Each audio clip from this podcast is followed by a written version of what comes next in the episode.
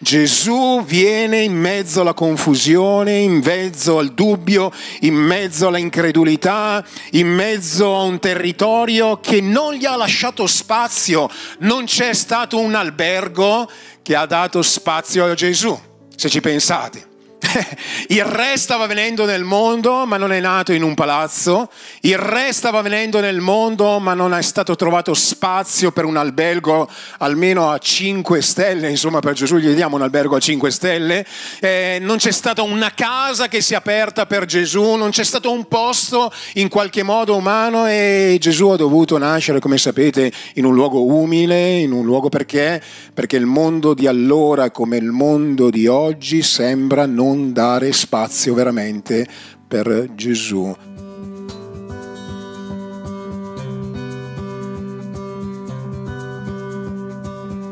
Bene, accomodatevi, Dio vi benedica, bello e gioioso ancora poter eh, passare a questo momento così importante che è il momento della predicazione della parola.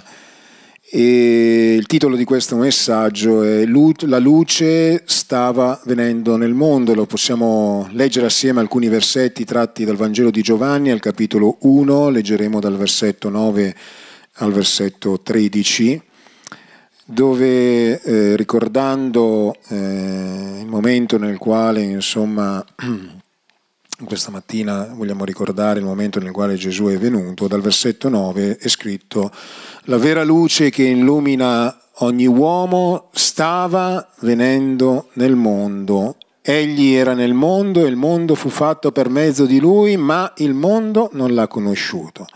È venuto in casa sua e i suoi non l'hanno ricevuto, ma a tutti quelli che l'hanno ricevuto egli ha dato il diritto di diventare figli di Dio, a quelli cioè che credono nel suo nome, i quali non sono nati da sangue, né da volontà d'uomo, né da volontà di carne, ma sono nati da Dio.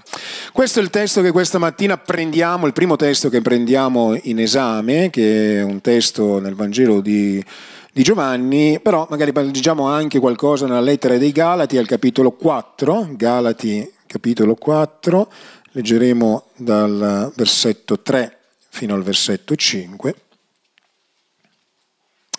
Così anche noi, quando eravamo bambini, eravamo tenuti in schiavitù dagli elementi del mondo, ma quando giunse la pienezza del tempo, Dio mandò il suo figlio, nato da donna, nato sotto la legge, per riscattare quelli che erano sotto la legge, affinché anche noi ricevessimo l'adozione.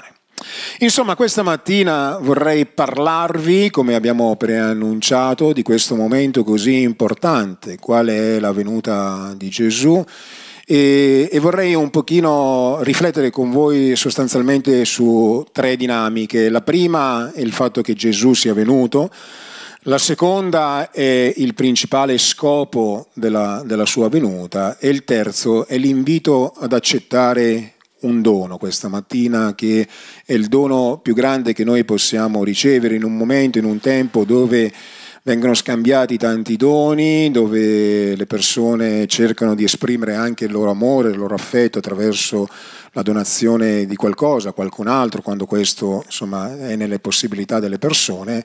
E parlare del dono più grande credo che sia una, un'espressione molto importante, perché come questa mattina riflettevo, non c'è un peccato più grande se non quello di eh, rifiutare il dono più grande. Insomma, non so se ti è mai capitato nella tua vita di fare un dono ricercato, eh, pensato, sul quale magari hai anche investito dei soldi per poterlo fare, poi vai a donare il dono e la persona che riceve il dono lo guarda e, e, e non gli dà magari quella quella, quella, quella, risposta che almeno tu eh, insomma, ti aspettavi, no? insomma, dopo che l'hai ricercato, l'hai preso, l'hai pagato pure, insomma, hai fatto magari anche dei sacrifici così, dice, ma eh, non me lo potevi prendere giallo, non lo so, oppure magari non, non si apprezza no? insomma, tante volte. Pensate, no? pensate come questa mattina cercherò di dire quanto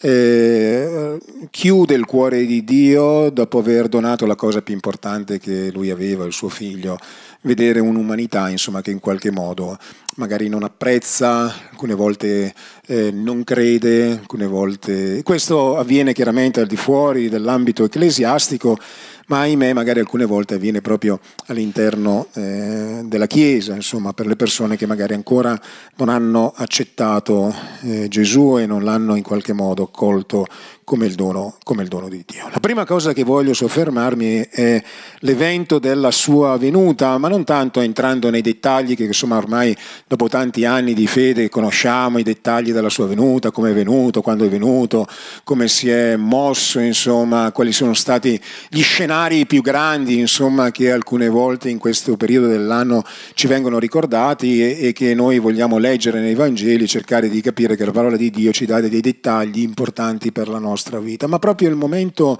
particolare nel quale Gesù è venuto mi racconta di un'intenzione molto forte che Dio ha avuto, insomma, come spesso diciamo la differenza tra il eh, cristianesimo e ogni forma di religione è proprio questa, cioè ogni forma di religione è un po' il tentativo no? che, che, che, l'uomo ha di fare qualcosa per Dio, di offrire qualcosa a Dio, di donare qualcosa a Dio, insomma di fare tutte queste cose per Dio come se in qualche modo noi potessimo eh, ricevere perché abbiamo fatto qualcosa per Dio, il cristianesimo ribalta questo concetto e ci parla di questa intenzionalità di Dio di fare qualcosa per noi. Non siamo noi che offriamo qualcosa a Dio, ma è Dio che offre qualcosa a noi. Non siamo noi che prendiamo un dono e lo diamo a Dio, ma è Dio che ha mandato il suo dono per eccellenza e il suo nome è Gesù.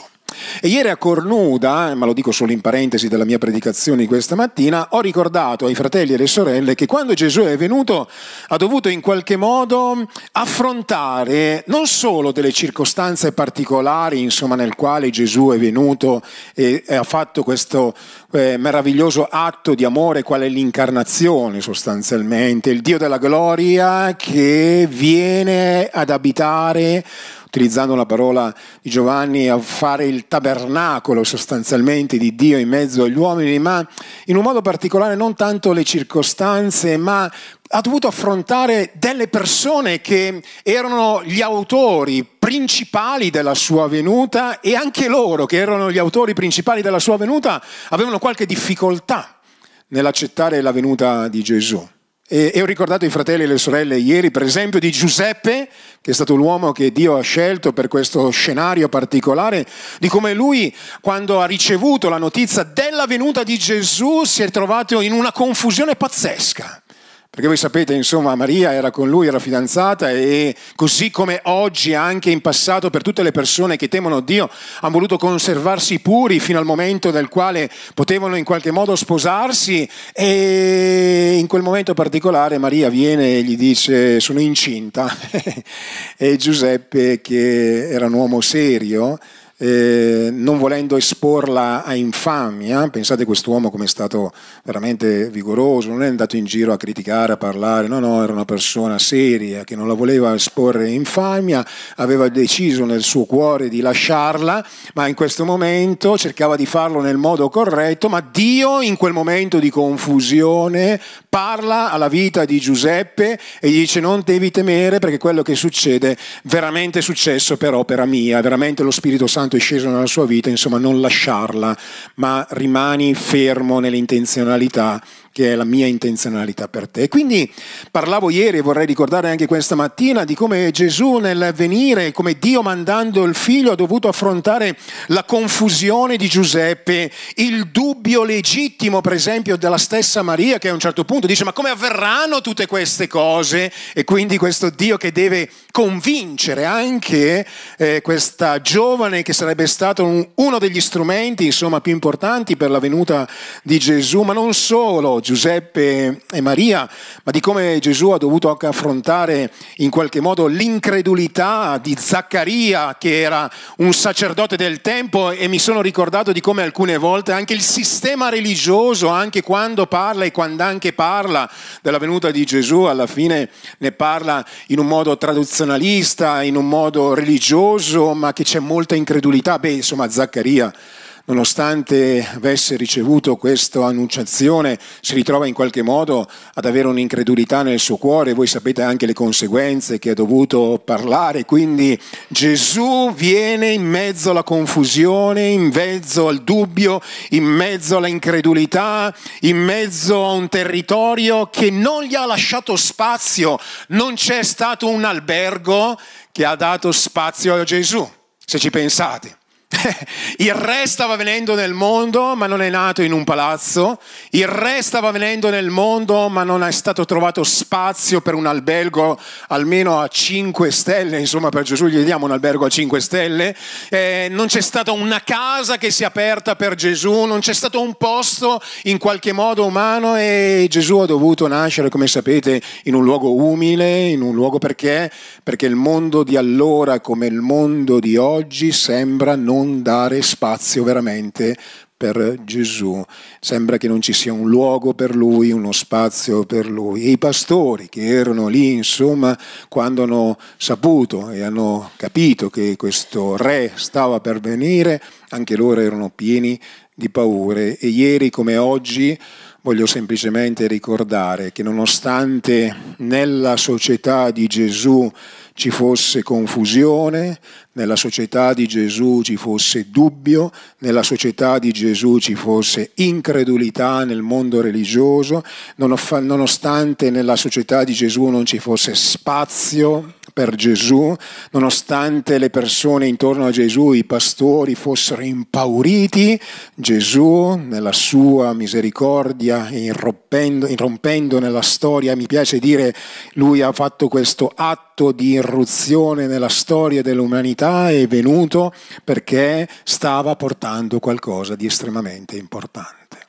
Io non so, fratelli e sorelle, se anche voi, come me questa mattina, guardando la società nella quale noi viviamo, possiamo ritrovare delle similitudini, possiamo ritrovare in qualche modo confusione nella società dove noi viviamo, la gente oggi ha più tecnologia, più possibilità, c'è più scienza, c'è più medicina, c'è più opportunità, ma quanta confusione, fratelli e sorelle, c'è intorno a noi. Quanto dubbio alcune volte c'è nella vita delle persone, basta pensare che quando parliamo del fatto che Gesù è venuto, le persone quantomeno sono dubbiose, perplesse, alcune addirittura sono completamente incredule nel fatto che Gesù sia venuto, quante parole alcune volte ci vengono dette, qualche, quante volte volte noi ci ritroviamo a dover combattere con le persone che vogliono in qualche modo togliere autorità alla parola o cercano di togliere autorità a quello che Gesù ha fatto per noi venendo come la luce che stava per venire. E quanta religiosità senza vera fede noi oggi viviamo.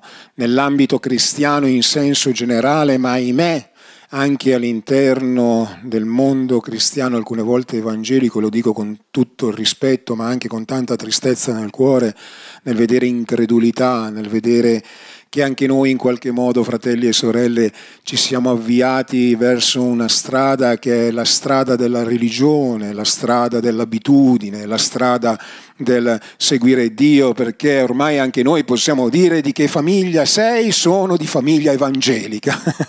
Tanta la maggior, insomma, una parte di noi non poteva dire questo, ma Oggi, man mano che andiamo avanti, ci sono eh, i credenti di seconda, di terza, di quarta generazione e sembra quasi che più la generazione va avanti, più l'esperienza forte, quella forte esperienza che ci ha portato verso il Signore a fare sul serio con Dio, sembra quasi che diventi insomma semplicemente una religione, forse magari fra qualche generazione anche noi diciamo insomma i miei genitori erano di fede evangelica, non mi interessa se i tuoi genitori sono di fede evangelica, quello che interessa a Dio sei tu, sei un credente.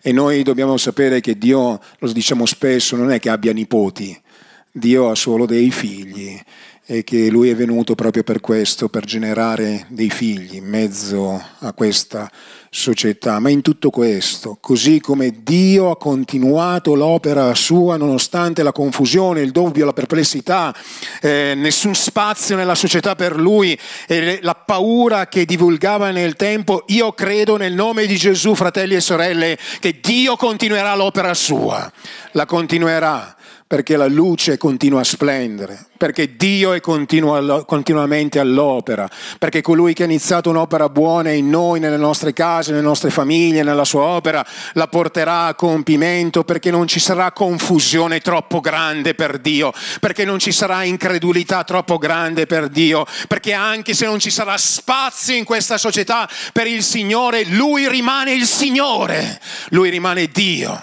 Lui verrà e irromperà ancora nella storia quando la nube dell'incredulità alcune volte continuerà a marciare nella religiosità. Dio metterà ancora in piedi degli uomini, delle donne che faranno la differenza. E fossanche che Dio dovrà suscitare un residuo piccolo all'interno della cristianità, la luce continuerà a splendere nelle tenebre perché Gesù non è venuto in vano perché Dio non ha mandato il suo figlio in vano e perché Dio sa prendersi cura del suo popolo. Pertanto, piccolo gregge o grande gregge, non temere, perché Dio continuerà l'opera sua nella nostra vita. Ed è bello poter ricordare la sua venuta, ma come tutti gli anni facciamo, noi vogliamo anche ricordare lo scopo della sua venuta, è qualcosa che noi sappiamo, fratelli e sorelle, ma noi lo vogliamo annunciare, proclamare agli altri, divulgare questi giorni quando le persone ti diranno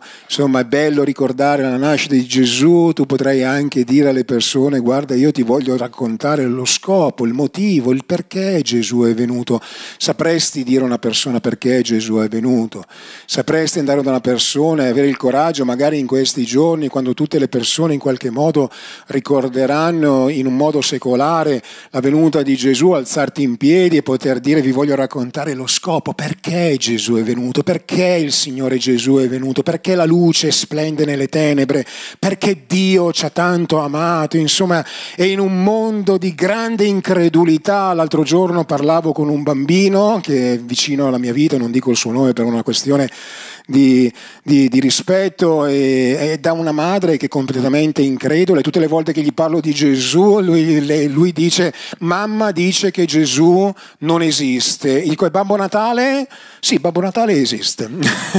e questa è la follia nella quale noi ci troviamo, dove Babbo Natale esiste e Gesù non esiste dove Babbo Natale è importante, Gesù non è importante. E questa è la realtà nella quale noi viviamo, nella follia, noi pensare che questo bambino sta eh, vivendo questa situazione, ma Dio ci darà grazia, fratelli e sorelle, di poter parlare di Gesù veramente, di dire il motivo per cui lui è venuto.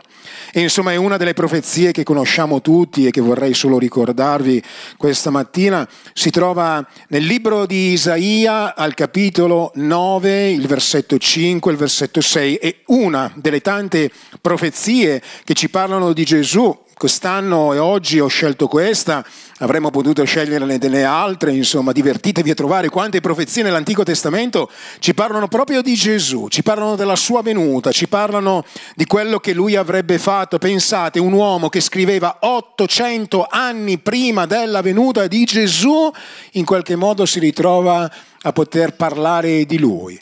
E a un certo punto, voi sapete, in questo momento particolare della scrittura dove è scritto, la luce irrompe e dice, poiché un bambino c'è, c'è nato, un figlio c'è stato dato, il dominio riposerà sulle sue spalle, sarà chiamato consigliere ammirabile, Dio potente, Padre eterno, principe di pace, per dare incremento all'impero e una pace senza fine al trono di Davide, al suo regno, per stabilirlo fermamente, per sostenere mediante il diritto la sua giustizia e da ora in poi e per sempre. Questo farà lo zelo del Signore degli eserciti.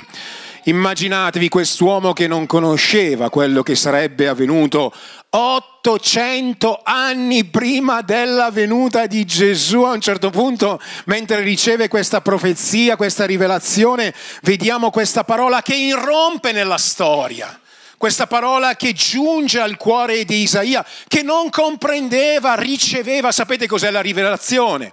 Ricevere qualcosa che tu non comprendi.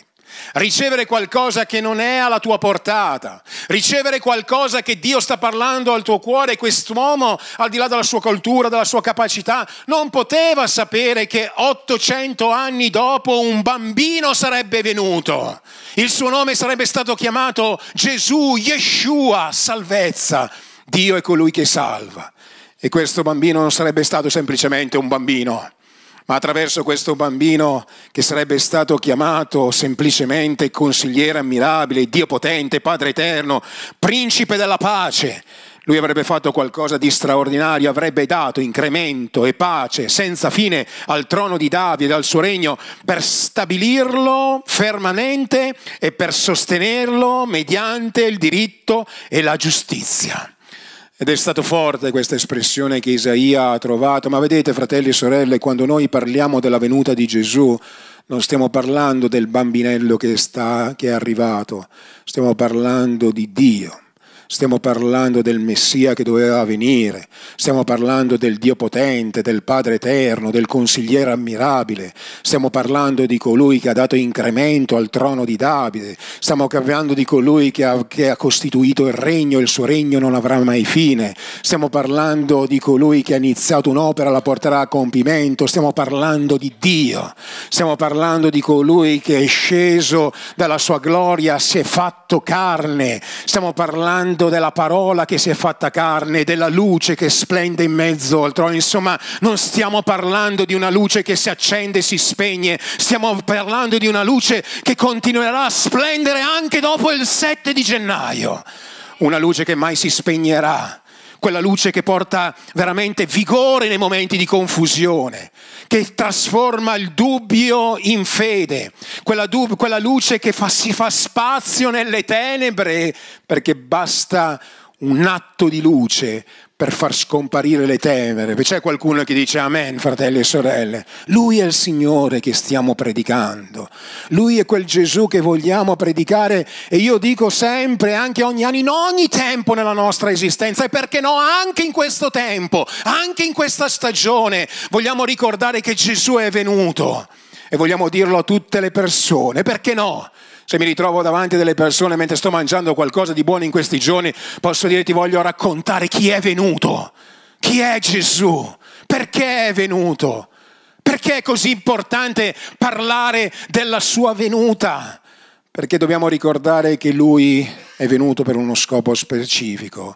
Dio ha tanto amato il mondo che ha dato Gesù, ha dato il dono più grande affinché chiunque crede in lui non perisca, ma abbia la vita eterna. E Paolo agli Efesini dice che Gesù è venuto come il dono di Dio affinché il mondo possa essere salvato, perché non è in virtù di opere, affinché nessuno se ne vanti, ma è l'irruzione di Dio, è il dono di Dio. Ecco perché questa mattina ti voglio dire che Gesù è il dono di Dio per la tua vita e non esiste peccato più grande che rifiutare il dono più grande il dono di Dio. Questo Gesù che è venuto, è cresciuto, per 30 anni ha vissuto la sua esistenza, ma all'età di 30 anni ha incominciato a esercitare il suo ministero, in tre anni ha fatto cose straordinarie ha parlato del Padre, ha parlato della giustizia, ha fatto segni, miracoli, prodigi. Questo Gesù, questo bambino che non è rimasto un bambino, è colui che sta ancora visitando la tua vita oggi, ti sta dando ancora l'opportunità.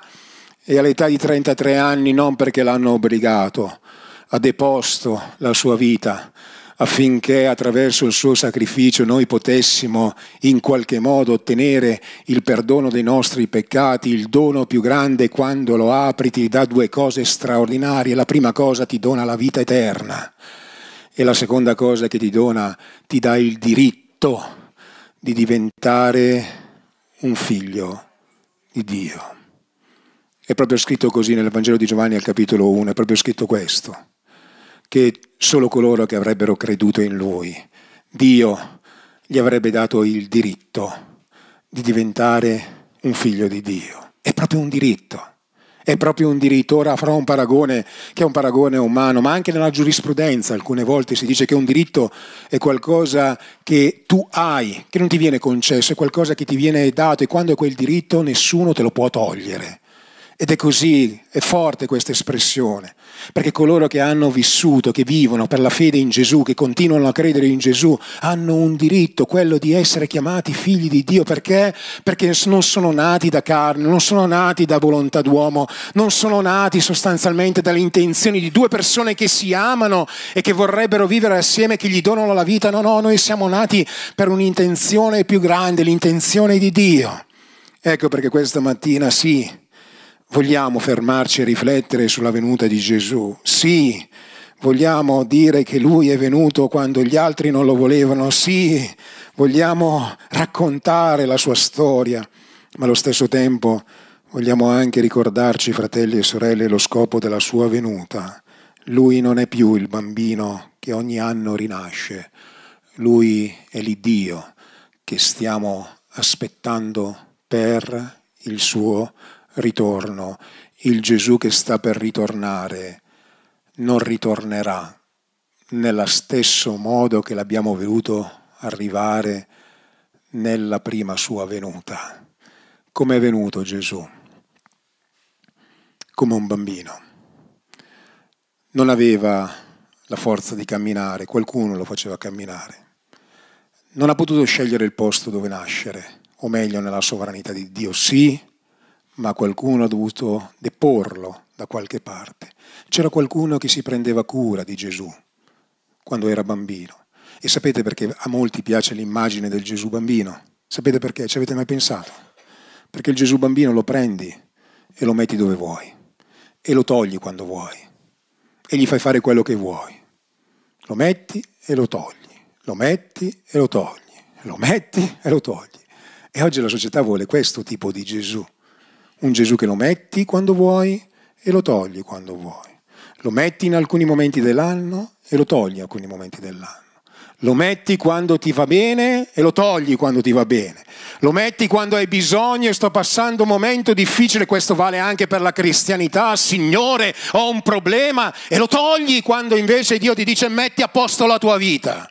Ed è facile alcune volte vedere un Gesù così, ma il Gesù che sta per ritornare non sarà così.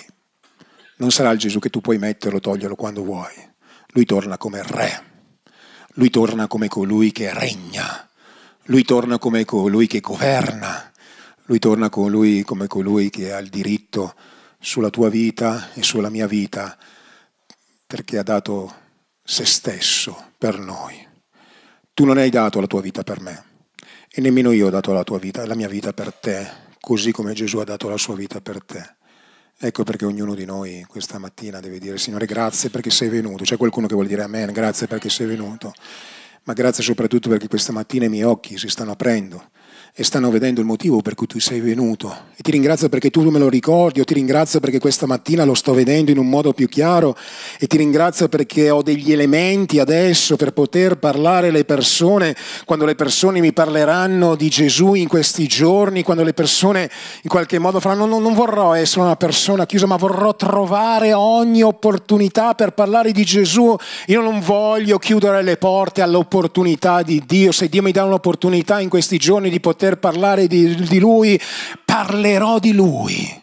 Come lo faccio in ogni giorno della mia vita, quando Dio mi dà un'opportunità, non è che mi metterò dietro una veste bigotta, ma io prenderò ogni opportunità per dire alle persone guardate, se proprio, proprio vogliamo parlare di Gesù, bene, parliamone perché io sono un cristiano e io posso parlare di lui, conosco, lo conosco, fa parte della mia vita, fa parte della mia storia, fa parte della mia famiglia, è lui che governa la mia vita, è lui che programma la mia vita, lui non è solo un bambinetto che è venuto, lui è il re della mia vita e ti voglio dire il motivo per cui lui è venuto, per cui lui è nato, vissuto, morto, resuscitato è asceso alla destra del Padre e sta, sta aspettando il momento nel quale lui ritornerà. E forse come, come, come io oggi, in fase conclusiva di questo messaggio, anche tu sentirai l'opportunità di fare un appello alle persone. Non farò un appello questa mattina, ma un invito alle persone. Io questa mattina ho un invito per te. Ho un invito proprio per te ho proprio un invito da parte di Dio questa mattina. E così anche tu, che sei un messaggero di Dio, una messaggera di Dio, hai un invito nelle tue mani. È come se in questi giorni, ma non solo in questi giorni, tu uscissi con tante lettere nella tua, nella tua casa, tante lettere nella tua macchina, tante lettere nella tua, nella tua borsa. Le sorelle dovranno far fatica a trovarlo perché generalmente nelle borse delle donne c'è di tutto, io non so come fanno a mettere tutta questa roba, ma insomma, ogni tanto vedi che mettono dentro la mano, fanno così, cioè dov'è la cosa? avrei anche altre cose, avrei delle lettere da parte di Dio che dovrei, dovrei dare delle persone, degli inviti da parte di Dio. Qual è l'invito che Dio ci sta donando in questi giorni? Qual è l'invito che Dio ci dona ogni giorno della nostra vita? Ebbene, è un invito così importante, quello di poter riceverlo. Vi ricordate il Vangelo che abbiamo letto inizialmente in questo testo? Dice, lui è venuto in casa sua, lui ha abitato, ha tabernacolato con i suoi, ha vissuto in mezzo loro e nonostante fosse in mezzo al suo popolo, il suo popolo, le persone, la società non lo hanno ricevuto. E allora qual è l'invito che noi dobbiamo fare in questi giorni? Parlare sì che Gesù è venuto, parlare sì del suo scopo, ma poi arriva il momento nel quale noi possiamo fare una domanda alle persone. Io questa mattina lo voglio fare a te. Lo voglio proprio fare a te questa mattina, davanti a tutto questo, la sua venuta, il motivo, la grazia, la misericordia, il dono di Dio. Che cosa farai tu questa mattina? Che cosa farai tu? Che hai ascoltato queste parole, cosa farai tu che mi stai ascoltando via internet, cosa farai tu questa mattina? Riceverai il dono di Dio, lo riceverai nella tua vita. Dirai sì Signore, io credo. Come faccio a ricevere il dono di Dio? Credendo in Lui. Infatti il Vangelo dice, ma tutti coloro che hanno creduto in Lui, Dio ha dato il diritto di diventare figli di Dio. Come si fa a ricevere il dono di Dio credendo? Semplicemente credendo, potentemente credendo, riponendo in Lui tutta la sua fiducia. Arrivano dei momenti nei quali noi dobbiamo fermarci e smetterla di pensare che possiamo fare qualcosa per ottenere le cose. Abbiamo una chiave che Dio ha messo nelle nostre mani che è la fede, la fede che ci permette di prendere, di ricevere quel dono. E quel dono non è un oggetto, quel dono è qualcosa di straordinario, ha un nome, il suo nome è Gesù Cristo di Nazareth è proprio un dono, è proprio il dono di Dio, è proprio il dono di Dio, che non può essere comprato con l'oro, che non può essere comprato con l'argento, che non può essere comprato da nessuno, nessuno poteva comprare Gesù e nessuno può comprare Gesù. Puoi comprare un religioso, ma non Gesù. Puoi comprare una religione, ma non Gesù Puoi pensare di comprare la salvezza perché qualcuno dice fai queste cose, poi, ma, ma non puoi comprare Gesù, non puoi comprare Lui, non è per oro, non è per argento non è attraverso metalli preziosi, non è, non è, attraverso un conto corrente pieno di soldi, una carta di credito, le cambiali che tu potrai salvare la tua vita, ma è attraverso un dono, il dono di Dio. Gesù è venuto per te. E io voglio predicare questo messaggio. E tu hai l'opportunità questa mattina di dire, Signore, io sì, anche se sono un po' confuso questa mattina, anche se c'è un po' di dubbio nella mia vita, io voglio chiederti, Signore, sovvieni alla mia incredulità, voglio credere in te. Anche se fino a questo momento non ti ho lasciato il giusto spazio nella mia vita, nella mia famiglia, che ti ho preso un po' così, eh, quando mi andava comodo, io questa mattina ti voglio cogliere come dono per la mia vita e ti voglio lasciare tutto lo spazio che vuoi perché tu sei il Signore. C'è qualcuno che magari questa mattina dice questo, Signore, sì, ti ho, ti ho, preso, ti ho tenuto lì quando mi interessava, quando avevo paura venivo da te, ma no, io non voglio più vivere così, io voglio vivere lasciandoti lo spazio intero nella mia vita, ti voglio adorare quando le cose vanno bene, quando le cose vanno male, ti voglio servire in ogni tempo, quando mi sento, quando non mi sento, tu sei il Signore, insomma, ma nonostante questo, questa mattina Dio è ancora qui, guarda quanto amore, guarda quanta misericordia, guarda quanta grazia, guarda quante opportunità, insomma Dio viene nella tua vita, noi non saremmo così, io non sono così, voi non siete così, ma c'è un Dio che ancora questa mattina ti stende la mano e ti dice io ho mandato mio figlio per donare a te la vita eterna e per donare a te il diritto di diventare mio figlio. Chi è tuo padre? e tu ti puoi fare il tuo scenario. E, e grazie a Dio per i padri. Ma vedete poter dire che oltre mio padre terreno c'è un padre che è un padre celeste e il suo nome è Dio. È un grande privilegio. Mi fanno ridere, dico così simpaticamente, no? quelli che dicono sono il figlio di Vasco Rossi. Va bene. sono il figlio di Berlusconi. Certo, qualche aiuto te lo dà essere il figlio di Berlusconi, almeno economicamente parlando. Ma pensate, noi possiamo dire, c'è che è tuo padre? A parte il nostro padre terreno. Cioè, mio padre è Dio. Mio padre è Dio. Certo, la gente ti guarderà un po' strano. C'è come tuo padre? Sì, sì, la Bibbia dice che mio padre è Dio. E tutte le volte che tu hai un problema che non puoi risolvere, generalmente ti rivolgi ai tuoi genitori ma quando i tuoi genitori non possono risolvere i problemi, perché ci sono dei problemi che non possono risolvere i genitori. Non ci sono delle cose, vedete, alcune volte noi ci rivolgiamo alle persone, ma alcuni problemi non ce li possono risolvere i nostri genitori, ma abbiamo qualcuno che è l'onnipotente, che ha l'opportunità di risolvere i nostri problemi. Io ho smesso di mettere la mia fiducia negli uomini e ho imparato e sto imparando a riporre la mia fiducia in Dio perché gli uomini possono fino a un certo punto, ma anche i più volenterosi, non è una questione di cattiveria alcune volte, è proprio l'impossibilità alcune volte di fare alcune cose. Non dobbiamo mettere dei pesi nella vita delle persone che non possono portare e noi dobbiamo mettere la nostra fiducia in Dio, tuo Padre è Dio se credi in Lui. E allora io oggi ti voglio dire, lo accetterai, deporrai la tua vita davanti al Signore, trasformerai questo questo periodo dell'anno come il periodo nel quale tu potrai dire Gesù, proprio nel periodo dell'anno come questo, è venuto a vivere nella mia vita. Sapete, ci sono persone che possono dire il 25 di dicembre di quell'anno Gesù ha cambiato la mia storia. E io voglio pregare che, che sia il 25 di dicembre, il 24, il 23, il 5 agosto. Succeda questo miracolo nella tua vita, ma non aspettare un altro anno. Dai il tuo cuore a Dio oggi, ricevi il dono di Dio oggi.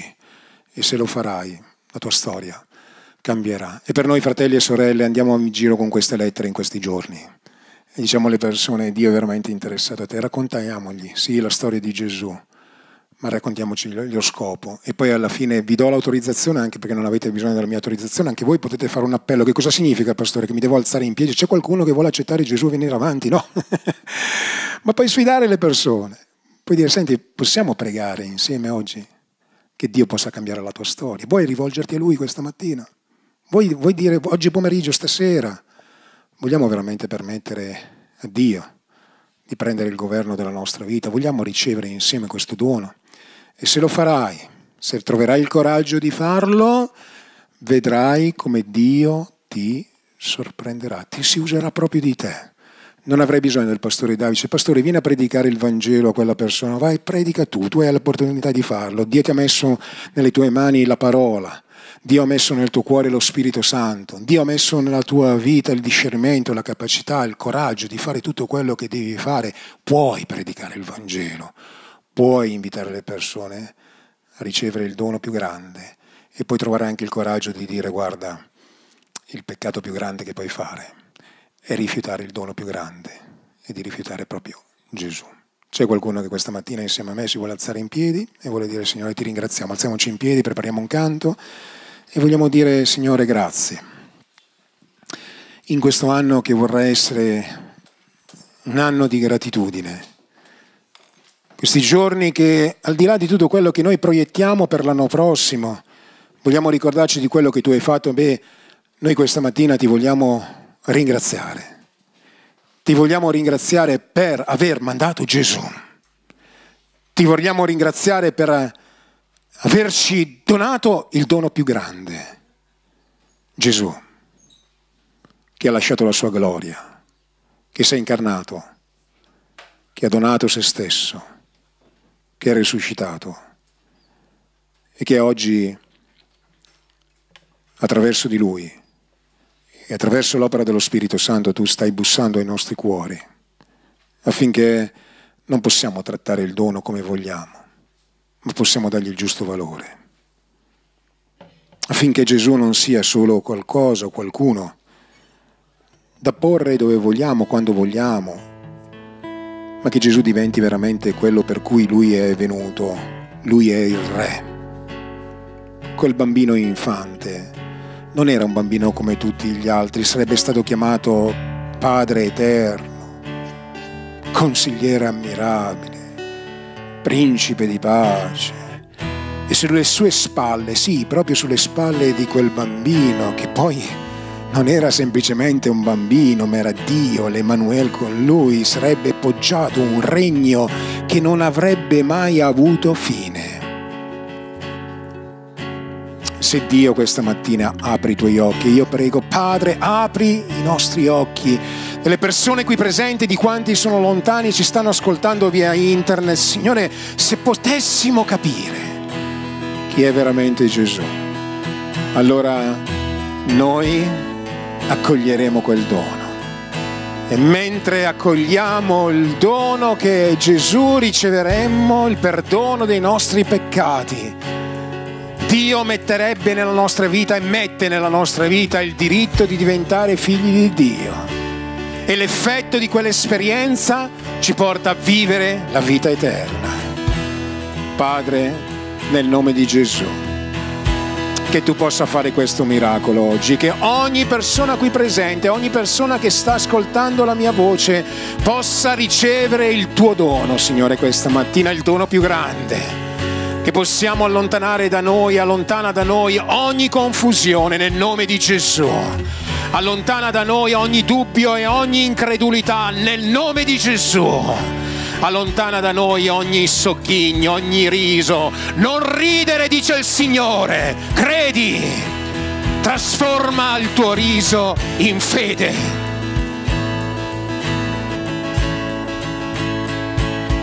e che tutti gli spazi che non ti abbiamo dato, Signore, possano diventare i tuoi spazi da questa mattina.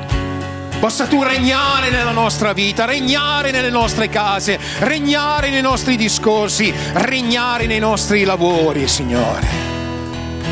E che in ogni cosa noi possiamo adorarti, Signore. E possiamo credere con tutto il nostro cuore che tu sei il dono più grande e lo riceviamo ancora questa mattina nella nostra vita. E ti chiediamo la grazia di poter andare in questo mondo, Signore, e di dire alle persone, accogliete il dono di Dio, accogliete il dono di Dio. E se lo faremo, Padre, io credo con tutto il mio cuore, e tu ti userai ancora nella nostra vita per portare tante anime a te. Quanti lo credono questa mattina con me nel nome di Gesù? E allora il nome di Gesù sarà innalzato e il nome di Gesù sarà glorificato. E noi insieme, tante altre persone, andremo, ci prostreremo e adoreremo il Signore, perché Lui è degno di essere adorato. Lui è il Re. E noi questa mattina ti siamo grati, Signore, ti preghiamo che, Signore, tu possa fare un'opera di salvezza in ognuno di noi in quanti ascoltano e ascolteranno questo messaggio. Diamo gloria, ti diamo onore, nel nome potente e prezioso di Gesù e la Chiesa risponde, vogliamo adorare il Signore con questo canto.